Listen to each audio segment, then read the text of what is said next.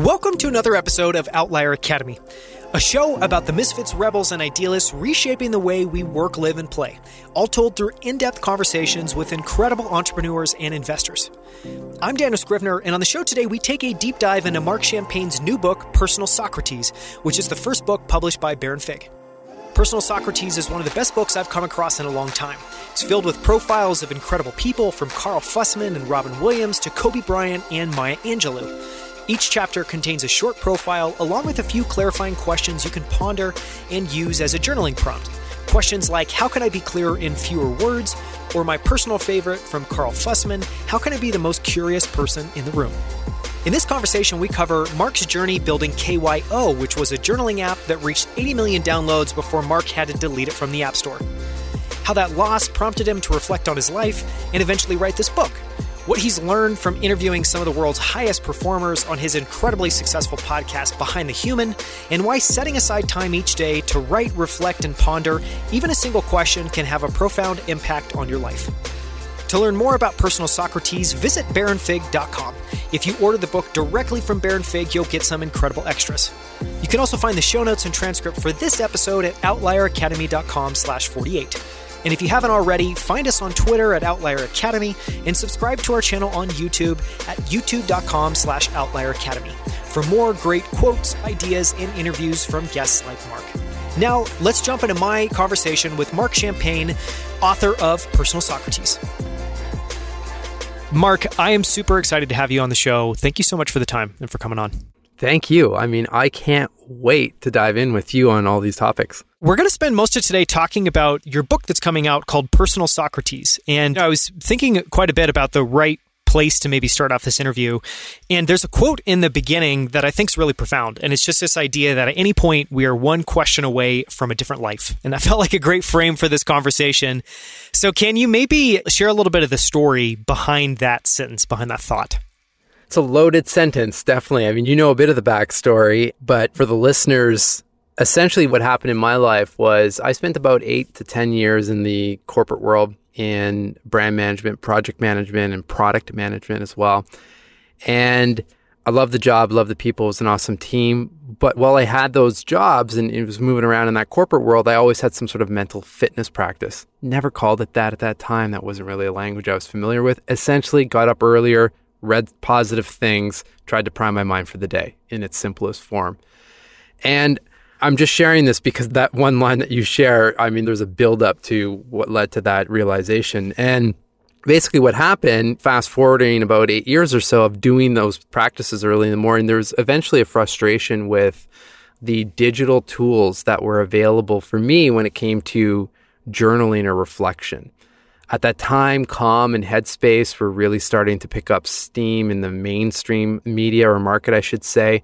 So there was this I guess this realization that, okay, well, it seems like people are open to being guided digitally in some sort of a wellness space, meditation, but there was nothing that existed on the journaling front, and especially nothing that really talked about journaling from the narrative that I was seeing it or how I was using it. Because most people would leave comments like, oh, you're talking about the 12 year old girl writing her diary about the boy at school type thing. And not that there's anything wrong with that, but no, I'm talking about people making huge decisions, life and work decisions, and they're leveraging a practice like reflection or journaling to do so.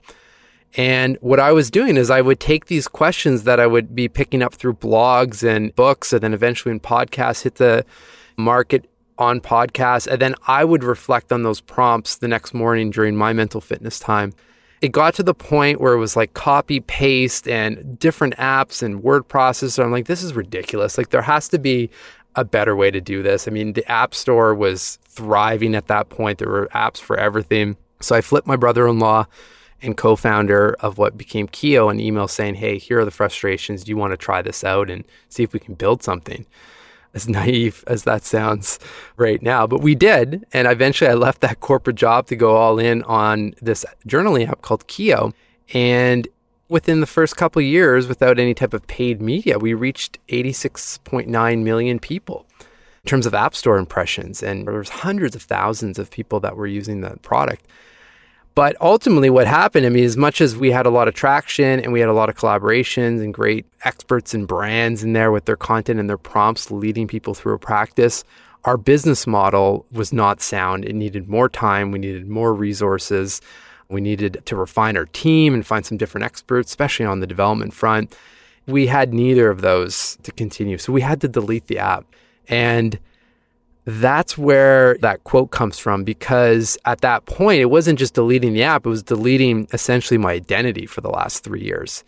And at the time, I think my son was about two years old. I remember thinking, as much as my wife and I were doing everything possible to shield him from any of the stress that we were feeling, like, well, now what? What are we going to do next? We're living in one of the most expensive cities in Canada, Toronto. We don't even really like the place that we're living in. We can't afford it.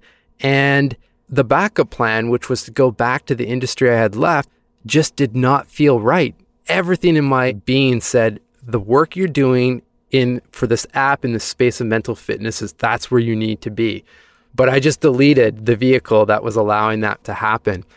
And this is where it gets to that quote. Essentially, I was starting to go really essentially to a deep depression. I've never been in that state before, but I remember reflecting, thinking, wow, this is what it must feel like to hit rock bottom. I can see how easy it would be to slip even further down this road and stay here because I just felt hopeless essentially until eventually I started remembering, well, wait a second, I've had the great pleasure and luxury to interview hundreds of people about their mental fitness and questions, and they're asking a very different set of questions. They're asking progressive questions to pull you out of things like this and eventually I landed on this prompt where it was, what do I want for my life? And that was the one question that changed my life because the alternative was, like I said, going deeper and deeper into that hole and losing complete faith and hope. Whereas this question now led to the next. And okay, well, who do I need to speak to to march a little bit forward or do something today? That's the realization. It doesn't matter where you're at in life, what part of the journey you're on, the simple question like, Am I happy? You answer yes or no can completely change where you're at right now. I want to talk about mental fitness for a second because you use that term. It's not a term I've ever really heard, but immediately upon hearing you, I'm like, it's just obvious. It's something that should be much more common and we should be talking about it more. I've struggled myself to come up with a really compelling way to articulate why taking time to reflect is so valuable because I feel like today it's the choice for a lot of people. And I feel like I've been in this situation is okay, I've got a staggeringly long to do list and a lot of just generalized anxiety and stress. Do I want to take this time to maybe try to ease that by checking some stuff off my list? Or do I want to take this time to do something that feels valuable, but maybe not? So I guess I would just start with why is mental fitness so important? And what is your take on why you need to take that time to get clear? Because it's this hidden, invisible thing. Absolutely. It's hidden and invisible, but unfortunately, the results of not doing any type of mental fitness or having any practice makes everything else you're doing that much harder. In its simplest form, the example that often comes to mind for me is a physical example. Let's say you're envisioning a physical room and you open the door and that room is just jammed floor to ceiling with boxes. Just for fun, let's say that those boxes are full of books, good books. So that whole room is full of probably very valuable knowledge, but we can't see the box at the back of the room. There's no path. We can't get through there just like an unorganized library, essentially. Like if you can't get there and you can't see the path, then what do you do? And our minds are often clogged like that for a whole host of reasons. I mean, there are emotions that are clogging things up. Like, for example, when I was in that state of essentially a survival state, massive fear, crippling fear to the point where I couldn't really think. Thankfully, I had that prompt to pause that narrative for even microseconds to then be able to chip away at it. But then there are relationships that are in our lives that we all have that were amazing 10 years ago and maybe have fizzled out, and that's totally fine, but they're still hanging on, or there's something that's kind of eating away. It's like a low grade, I don't want to say annoyance, but a low grade stress in our minds that's there. Again, eating up mental capacity. And then there are just the sheer volume of our work and decisions that we have to make. So when you look at it from that perspective, then all of a sudden, well, how the hell am I supposed to be at my best at home and at work and everything in between if my mind is so jammed like that? So that's why for me, Just like physical exercise, you don't have to exercise for three hours a day, but even just starting and building a consistent practice or a routine in your exercise eventually leads to results. And we see that. And with mental fitness, it's no different. We'll start seeing that because what happens is then you start feeling way more clear in the decision making. And then all of a sudden, opportunities or challenges come up and you know exactly where to go. It's just clear. Yeah, I think it's a big change. I feel like you highlighted there what I've taken away from all the time I've taken to reflect, which is just a real sense of being grounded and being clear on just where I am now, what I'm focused on.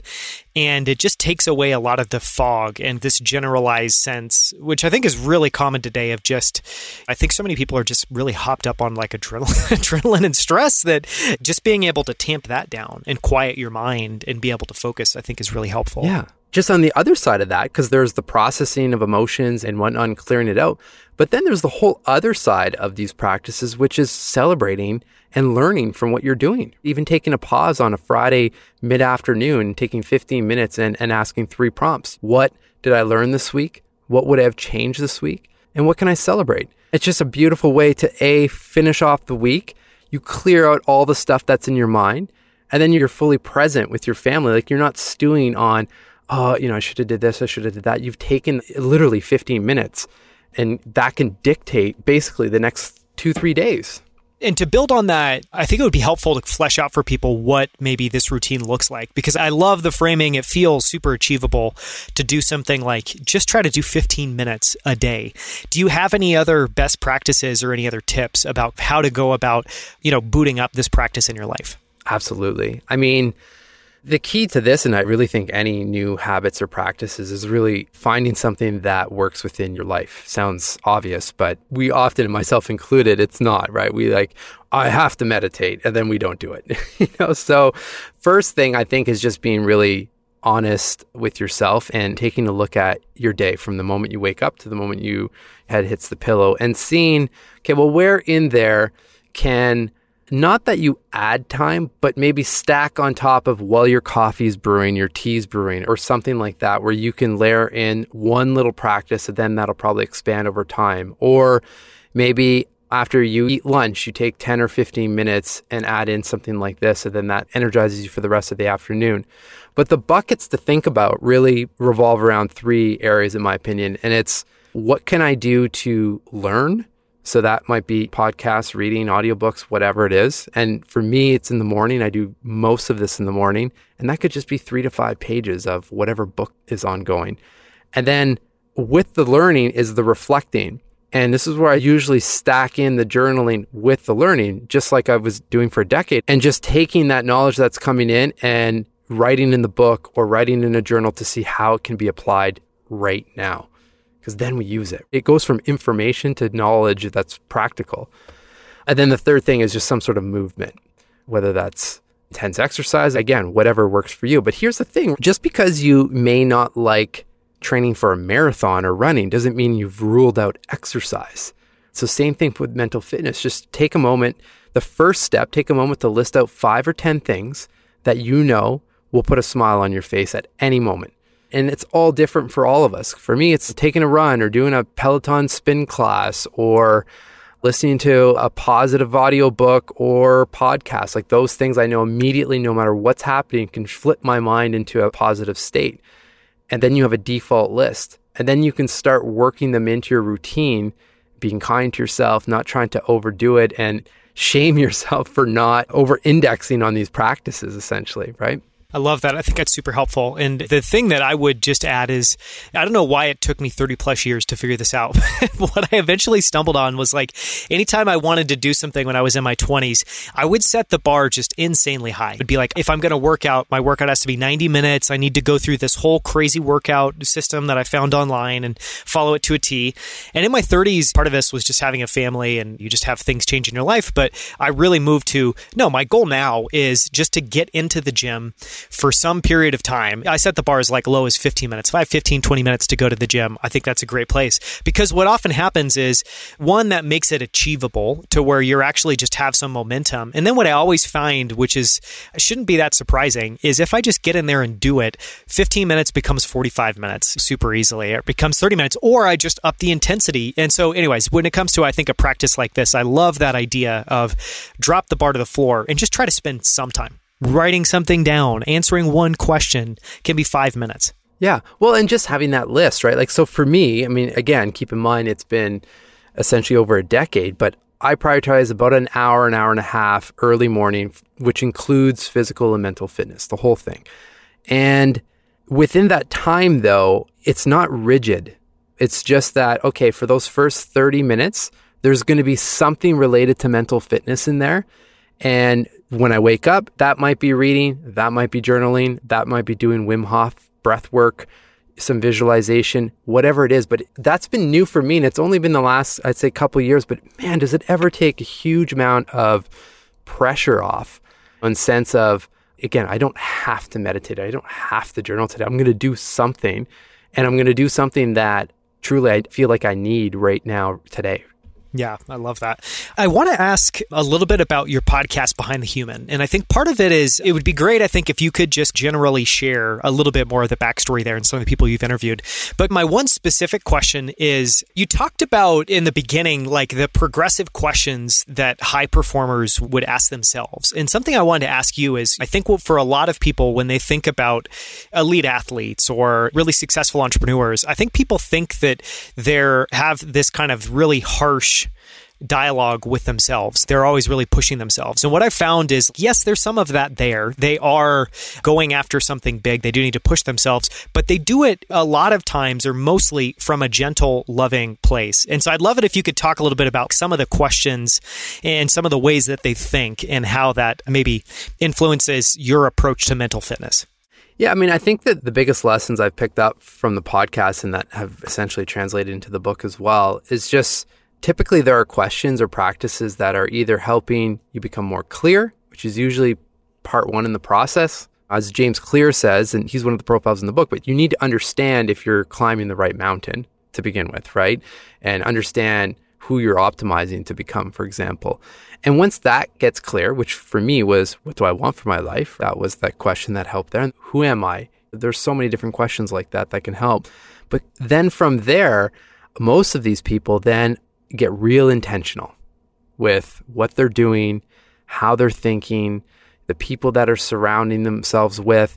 And that's all, again, supporting that initial work on clarity. So, for Kobe Bryant, for example, one of the profiles in the book, I mean, the goal or the clarity seeking exercise, I don't want to say simple, but it was very clear for him. He wants to win an NBA championship. So, when he's getting up an hour before the team to add in another workout at four in the morning. He's human like the rest of us and also does not want to get up when the alarm goes off and has that whole internal negotiation that I'm sure everyone listening, myself included, have had in the past. It's so amazing how fast we can internally negotiate to stay under the covers, right? Because I remember doing this when I was writing the book, because I was writing the book really early in the morning. So I had other work strategy work and whatnot. And I'll never forget the one time, I think I went to bed a little bit later. So then right away, as soon as I got up, oh, sleep's really important. I know that if I don't get enough sleep, then that's going to affect the rest of my day. So I need to sleep an extra 20 minutes. Well, that's going to throw off my writing, but I can write maybe in the afternoon. I know I have an open slot. I'll block it off. The whole fast, right? And next thing you know, life happens and I don't write because meetings come up, calls, whatever and I'm at the end of the day, and that whole plan was blown out of the water where I could have just paused it and reflected on, just like Kobe, reflected on the overall goal, the clarity there. Well, I have to write a certain amount of words today because there's an objective to get to a total amount for the book at a certain time. So I'm just going to get up. I then use something like a Mel Robbins tactic of five, four, three, two, one, rise, which can also cut anxiety if you're struggling to get up from bed. So anyway, all to say, like with the podcast, and it's very much related in the book, the goal is to show that it's not just meditation instructors or yoga teachers that are doing these type of practices. It's all walks of life, from Michelin star chefs to athletes to executives to billionaire entrepreneurs to designers and developers. Everyone has their own take on this stuff and we can learn from those things. And then again, if we're prioritizing some time, then, oh, yeah, that makes sense. The one from Maya Angelou, I can use that because I have a presentation coming up and I can leverage her practice. And just building up our toolkit so then we can cherry pick what we need in any given time. I'd love to transition and dive a little bit deeper into the book. And I thought a great place to start would be to talk a little bit about the title because to set it up and then I'll see what you can add on top of this. But what I thought was really profound about the book is the title is Personal Socrates. The meaning behind Socrates is really following the Socratic method, where you're really trying to ask these reflective questions just to force yourself to think and that that gets you this clarity. And I think what's fascinating about the book is yes, there are profiles. So the book's basically in three parts, which we'll talk about in a second second. There are profiles in each of those parts of these notable figures throughout history and just incredible people. And then in each of these profiles, there's also these prompts that you can ask yourself. So I'd love to start with just talking about the Socratic method. What is it and why is it profound and important? I smile just because if you would ask me even three years ago that if I'd be describing the Socratic method, I'd kind of laugh you out of the room. Because I mean, here's the backstory on the title. When it first came up, I actually hated it. I'm like, personal Socrates? I mean, I'm not a philosopher. I mean, that's not how I see myself. And I think of Socrates, I think of like ancient, kind of thousands of years back type thing. But then when I really started to dig into the method, I got real curious. Because how it came up was I was speaking with Joey, who's the founder of Baron Fig, and who's publishing the book, and it's just explaining the book concept, and then also explaining what I do on the podcast and how my own reflection has evolved. And he's like, "Oh, yeah, so you're asking a question and then question after question." And he's like, "This is Socratic method." I said, "What? The Socratic what?" I mean, I know of Socrates, like most people, high level. You know the name. Yeah, yeah, exactly. And I know, oh yeah, that's the guy that asks a lot of questions. And that's kind of it. So when I started digging into it and seeing, okay, you know, there are six different question types. Essentially, the idea is that you're going to seek more clarity with these questions and you're going to challenge these assumptions and you're going to keep probing and all of this. And then the thing that really lit me up was wow, there's so many of us, good majority of us, that are actually using the Socratic method often. And we don't even really know it especially all the people on my podcast had some sort of flow into that space, haven't really recognized that. So then I was wondering, well, why is that? Because I can't even remember all the six question types. And that was the problem. How can we take something like the Socratic method that's been around from the beginning of time almost, and that's been used highly in an academic setting? How can we simplify that so that we don't even really think about the process, but we know we're doing it and we're getting the value. And that's where the whole idea of the book structure of, okay, well, we can all remember that we should probably get clear first. And then from there, we're going to be intentional. And that's all you have to remember. Because if you do those two things, then the third part of the book and the third part of the grouping of the questions is really about unlocking opportunity. Because now, going back to that physical room example, now you can see the next steps forward. You have a quote in the book from Socrates that I love, which is, I cannot teach them anything. I can only make them think, which I love because one, that's like the antithesis of a book in many ways, because, you know, most books you're just trying to learn. And I think some of the things you brought up earlier of like, as you're reading, really thinking about deliberately, how can I apply this today? I feel like that's a superpower because otherwise my sense is a lot of people read a lot of books and that information is quickly kind of filters out their mind or has a decay curve and they start forgetting it at a certain certain point. And so some one of the ways I've thought about books is almost like figures or voices that I can have in my life. And when I go and open up another book and reread it again, it's like having another conversation with that friend that's kind of pointing me in the right direction. Because this is a really unique book in that you are learning, but it's also like homework for you to go and take. Was that difficult to work through, or was it difficult for you to be like, yeah, let's do this? That makes sense.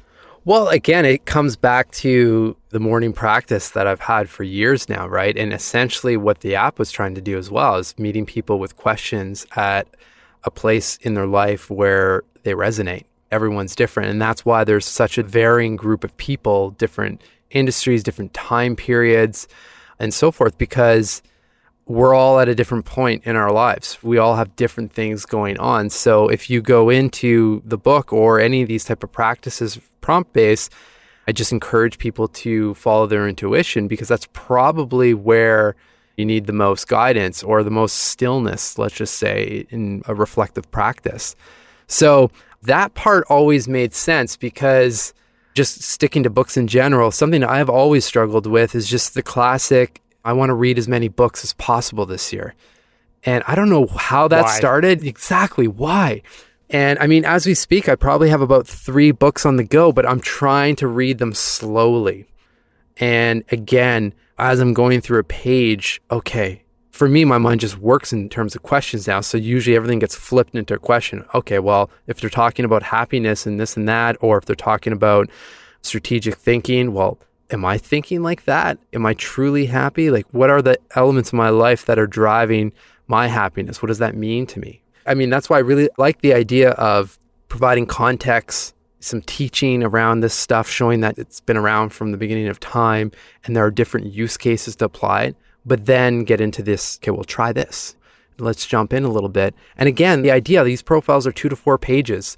And just because I'm just finishing the audiobook, they're seven to nine minutes long type thing from a voice perspective. So it's not this massive time commitment, which again, for me, is whatever I can do to help people start or have something. And if you've already started, maybe this is an upgrade to how you're thinking about questions and just questions in general and be more curious. Because again, all of this stuff, if you're doing it consistently, just like an Olympic athlete is doing, and just like someone training physically, then when you're at the event, i.e., life, we can rely on our training. It just happens naturally, right? We think better, we're happier, we're showing up with an energy that's infectious from others, and it just makes life so much better. Yeah. You touched on something interesting there, which I loved, which was I think it's at the end of the introduction before you kind of begin to get into some of these profiles. There's an explicit note to take it slowly and do one profile at a time, which I love. And I mean, it kind of relates to some of the things we've been talking about, but just going back to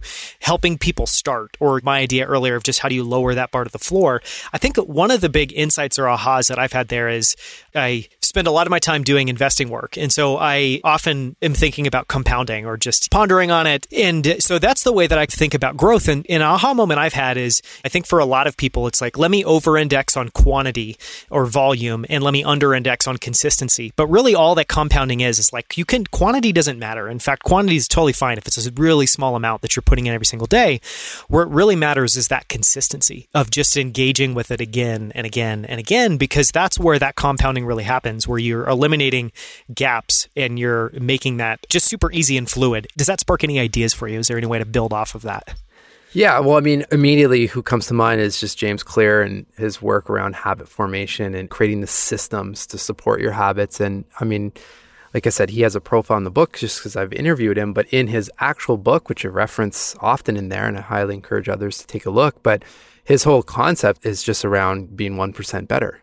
I mean, that's achievable and that compounds to your point. So if we can take those micro steps, and again, like something as simple as if your coffee is brewing, you set a one word intention for the day. How do I want to feel or how do I want to show up for myself and others today? One word energized or motivated. You're priming your mind already before anything has started in the day. And again, that's just one small micro step, but that just keeps compounding, right? So again, I think just to find the time and the right places to inject this stuff and really spend some time identifying the practices or the tools and whatnot that resonate with you the most and just start there. I'd love to talk about some of the people in the book because you have figures that everyone's going to recognize. James Clear is, I think, an example there. Kobe Bryant, Robin Williams, or other big names. But you also have names that I had never come across. Probably my favorite profile so far is Mikael Cho, who founded Unsplash, and just like really wonderful profile. As I was reading it, I was literally like, wow, how have I never come across any of this? And a really powerful question or prompt, which was, how can I be clearer in fewer words? Which, depending on your personality type. I think for me, that really resonated. Another example in the book is Chip Conley, who I'm sure I've read articles about him at some point. He was the head of hospitality. I'm probably butchering that title, but generally was at Airbnb for four years, still serves as a special advisor, um, has a background in hospitality that had a fascinating question. How can I be the most curious person in the room? Which I think for you and I doing what we do is we definitely relate to. So I guess my question for you would be like, what are one or two, what are a couple of your favorite profiles? And then which profiles were the hardest to work through and put down and get to the aha moment or the question? So, first of all, the intent of it was hard to pick, obviously, because at first the idea was okay, let's take a look at the 200 or so people I've interviewed over the last four years and pick a diverse group of individuals in different industries and whatnot and backgrounds and write the profiles because I have the content from the interviews. But then, to your point, I mean, not all those names are recognizable, which I think is fine as long as it's balanced. But what about just any names. You said the Kobe Bryants and Robin Williams or Coco Chanel, for example. I mean, anyone would recognize those names. Those were really hard to write because I'm not writing a biography on any of those people. And there have been, for most of them, incredible authors that have written, you know, thick books on their lives and their learning. So like 500 pages. yeah, exactly. Exactly. Which blows my mind. So I really had to go in and I had to essentially follow the flow of the book and the practice of doing enough research where I felt clear enough to then move to the intentionality part, which is the outline, and think, okay, if it's Maya Angelou or Robin Williams, what am I picking up from the research that I can throw a mental fitness lens on? Some of those questions, they're directly from them. Many are inspired just from how they thought or what their work was all about, but then it's mixed together with their stories and whatnot. But it was tough because, like I said, I was trying to keep the profile somewhat short and follow somewhat of a structure so that everything was consistent and, and was approachable for people. I mean, how do you summarize thoughts and advice from someone like a Robin Williams in four pages? And later on, in his case specifically, I remember I had to take a couple breaks. The way his life ended is just controversial when anyone takes their life. And I didn't want to write something to try to pass judgment on that or for others to start thinking along those lines, but really what can we gain from Robin's life? Felt like a celebration. So I think you got struck the right note there. Yeah, well, so yeah. thank you. But I mean, there were pauses there. And again, I just had to listen to what was going on and say, you know what, I'm going to take a break here and I'm going to outline another one and I'll come back to this one once it felt clear enough. It was an interesting process. Obviously, glad you're getting some value out of that. But the idea, again, is just to have a really diverse group and really land wherever you're at in your life and then you can evolve. You can pick this thing up in six months or whatever, and there should be something that resonates. Like your favorite question now, if I've done my job properly, should be different in a month from now. Well, totally. Or my answer will be extremely oh, different yeah. six months from now or nine months from now than it is today, which is, I think, just as valuable. Do you have a favorite prompt or question? It can be from anyone in the book, but is there one that is like really resonating for you at the moment? Yeah, I mean, the one that resonates the most now, just given what I'm doing and just interviews like this and whatnot, it's kind of a combination of Cal Fussman's, which is how can I ask the best questions, and and Chip Conley, which is how can I be the most curious person in the room, because they both link back to presence. And for Chip Conley, for example, to be the most curious person in the room, you also happen to be the most present person in the room. So for interactions like this, I mean, I just get so much energy from having conversations, especially, I mean, you and I really jive well together. We've had a few calls before. I mean, the best I can do is just like be super focused on your questions and our conversation and not be thinking of, oh, what may he ask next or what's next on the calendar, for example, and just be really, really dialed in. Because then, and this is where it links to Cal Fussman's profile, when you can do that, then you can trust your mind will pull the right answers or will pull the right thoughts when they're needed, for example. It's so interesting hearing you say that because I'm suddenly just realizing that, like, the times where I've felt the most present, I've also felt the most, I've no anxiety. I'm just totally in the moment. I'm super relaxed and it feels almost like flowy, like a flow state, which is interesting because I think for a lot of people, there's just this idea that being present, it's almost like you just need to not blink. You know, it's like, how can you just take all of this energy and just make sure that it's on that person? But it's really not that. It's just about being there, being in the moment, and just letting things be without any expectations or thoughts or nerves or anxiety. Yeah. Yeah. This is where the practices help, right? I mean, if you're journaling and you're writing about details and you're noticing the subtleties of your life or what's going on. I mean, you're training your mind to see those details. If you're taking a walk and you're taking a 10 or 15 minute walk without an audiobook or a podcast or music and you're literally just paying attention to your environment, well, that trains your mind then to see the detail when you're looking at a slide deck or someone's pitching you an investment and you can see the okay well this makes sense that doesn't make sense i've been there before i can see the nuances there I want to ask one question around the process for writing this book. And I think just something I would highlight is one, the book is beautiful. I mean, if anyone has any expectations around what to expect from Baron Fig, I feel like this book exceeds it. It definitely it feels like a Baron Fig product. It's beautifully made, it's beautifully printed, it comes in this special box. And anyway, so it's just beautifully done. But when you and I were talking before, this is your first book. You've certainly done a lot of like interview preps, you do plenty of writing, but it's very different to go about creating a book. And I think think something that was really profound when we were talking before is just the ahas you had and how challenging it was to get the feedback from your editor to like just really focus on quantity first and then focus on quality. I would love it if you could just take that and expand on that and talk about just lessons learned in the experience of writing the book. Well, so that exact example, I mean, it's shown up in other areas of my life since, and just again being okay with that discomfort of essentially starting. Let's just call it that starting and writing. In this case, it was writing everything that was on my mind or, or drawing the connections from the research that initially came up without really trying to fine tune it. And then you can do that as well when if I'm preparing a keynote or a presentation or something, like just get it all out there. And then you can massage it and refine. But I think something that's played over in other areas of my work and life since writing the book is just the idea of again surrounding yourself with people you really trust and that are experts in different spaces. I don't know if I've ever told Joey from Baron Fig this, but knowing their brand and what they put out, I knew they would not let me deliver a garbage quality product. It doesn't line up with their brand. So there was a confidence there that, yeah, even though right now we're really working through content and what felt like garbage, eventually it's going to get to a polished state and I'm going to be really proud of it because they're going to be really proud of it. And same thing with my editor and just instead of stewing and stewing, I would send her a text, be like, listen, I just need five or 10 minutes just to chat through some things. Do you mind jumping on the call? And often it had nothing to do with the writing and had everything to do with reassurance that listen, what you're feeling right now is exactly what every first time author or writer feels. Like you're not alone in this process. It's totally fine. You can accept it. Just here's what I've seen that you can do to move through these things. And again, I mean, I had like Baron Fig cue cards at the bottom of my monitor, essentially, you know, right. It's about quantity, not quality.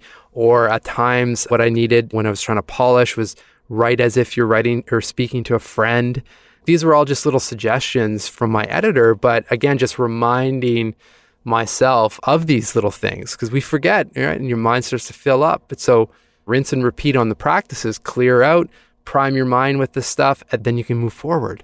I mean, as a designer, my background was in design. I did that for 15 plus years and, and, still do a lot of that work today. But I still remember a really formative experience early on in my career was I was at Apple. I was a junior designer on the team when I first started. And it was the first time in my life that design for a lot of people feels like think about something for a little while, then take the best idea in your mind and just move forward with that. And at Apple, that was not at all the approach. The approach was very much like, we don't know what's the best ideas, and we're going to actually leave a lot of time to throw out a lot of different ideas, and then we're going to triangulate between those. And so I just remember there was this period of, say, three or six months where I felt like the lesson I was learning is just the benefit of continuing to throw out new ideas without any attachment or any judgment. It is really challenging because I think with all of us, our first thought whenever we're creating something. I mean, it could mean writing, tweeting, whatever, is the voice. What are people going to think of this? How could this get misinterpreted? What do I think of it? Is it good? Is it bad? And it really is like just drop all of that. That can be a separate phase. And it is really helpful to just have it be two separate phases. So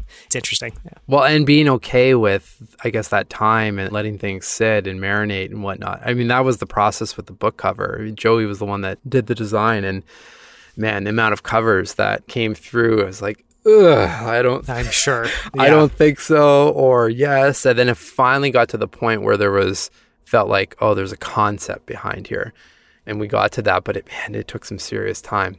So, this book has been one of the most profound books I feel like I've come across in a while, just because rather than just something that can be read, it really feels something that you should use and you can apply. And it just feels incredibly practical in a wonderful way. So, one question that I wanted to ask is what is your hope at the end of the day for people to read the book? Is there a message you would just leave everyone with at the end of this conversation? The biggest thing is, I think, to go into a book like this just kind to yourself and try to drop any type of self judgment, just go in open and ready to explore. Because when I first jumped into these practices of mental fitness, I mean, I never would have imagined all of the different areas that you can go down. I mean, it's not just journaling, there's so many different things we can do. And again, depending on where we're at, some will be relevant, some will not be, and so forth. So for me, I mean, the greatest gift that I could get is knowing that someone landed on at least one prompt or profile that really paused the autopilot of life or work and stimulated some reflection that unlocked clarity and unlocked some intentionality. And then because of that, not only is that person feeling better and feeling and performing and showing up better, but there's a ripple effect to that of with the people and the products they may be working on or whatever they're doing, that energy is there, right? Because we all know when you're feeling good and things are flowing, people start calling, opportunities show up. It's just you like to be around people like that. And it's infectious. So, if I can have just like a small drop in helping whoever's on the other side of those pages get to that point in their hardest times or in just okay times, it doesn't matter. That makes me smile. Yeah, I think that's a wonderful goal. When does the book come out and where can people get it? Because I know, for instance, that the audiobook is not out yet because I did try to look for that. so just timing on when people can order the book and when people can order the audiobook. The official release date for everything is October 19th. That's hardcover, ebook. The ebook is up right now as we speak for pre order on Amazon. The audiobook should be up within the next couple days for the same thing. And again, I mean, so Baron Fig, you can obviously order the hardcover directly. I'll have all the links just to make it super easy just at my site, which is behindthehuman.com. And yeah, so as we're recording this right now, within the next couple days, basically all the pre orders will open up. And if you do it through Baron Fig, just we have a little bit more control of the system versus Amazon, but there's some mental fitness guides that I've written up that are downloadable right away for the pre-orders. There's also going to be a Q&A with me on launch week as well. You get access to basically the first chapter and the first couple profiles immediately until the book officially releases on the 19th. Well, I would highly recommend everyone listening get the book. This is a fantastic book. So thank you so much for taking the two years to write this and put this together. And this has been an incredible conversation. So I just really appreciate the time, Marc. Oh, thanks for your energy. I mean, I'm lit up. I really appreciate the conversation and fantastic questions. Thank you so much for listening to this episode. You can find the show notes and transcript at outlieracademy.com slash 48, including links to everything we discussed, as well as a collection of five books, articles, and videos you can explore to learn more about the power of self-reflection. For more from Marc, listen to the short bonus interview that follows this one, where I dive into everything from Marc's habits to the tools he loves, his favorite books, and more, all in less than 20 minutes. And if you enjoyed this episode, please share it with a friend or leave a short review on Apple Podcast to help more people find the show. Finally, visit OutlierAcademy.com to explore more incredible interviews with guests like Scott Belsky, Kevin Kelly, and the founders of Titan, Rally, Superhuman, and Primal Kitchen. Thank you again for listening. I'll see you right here next week on Outlier Academy.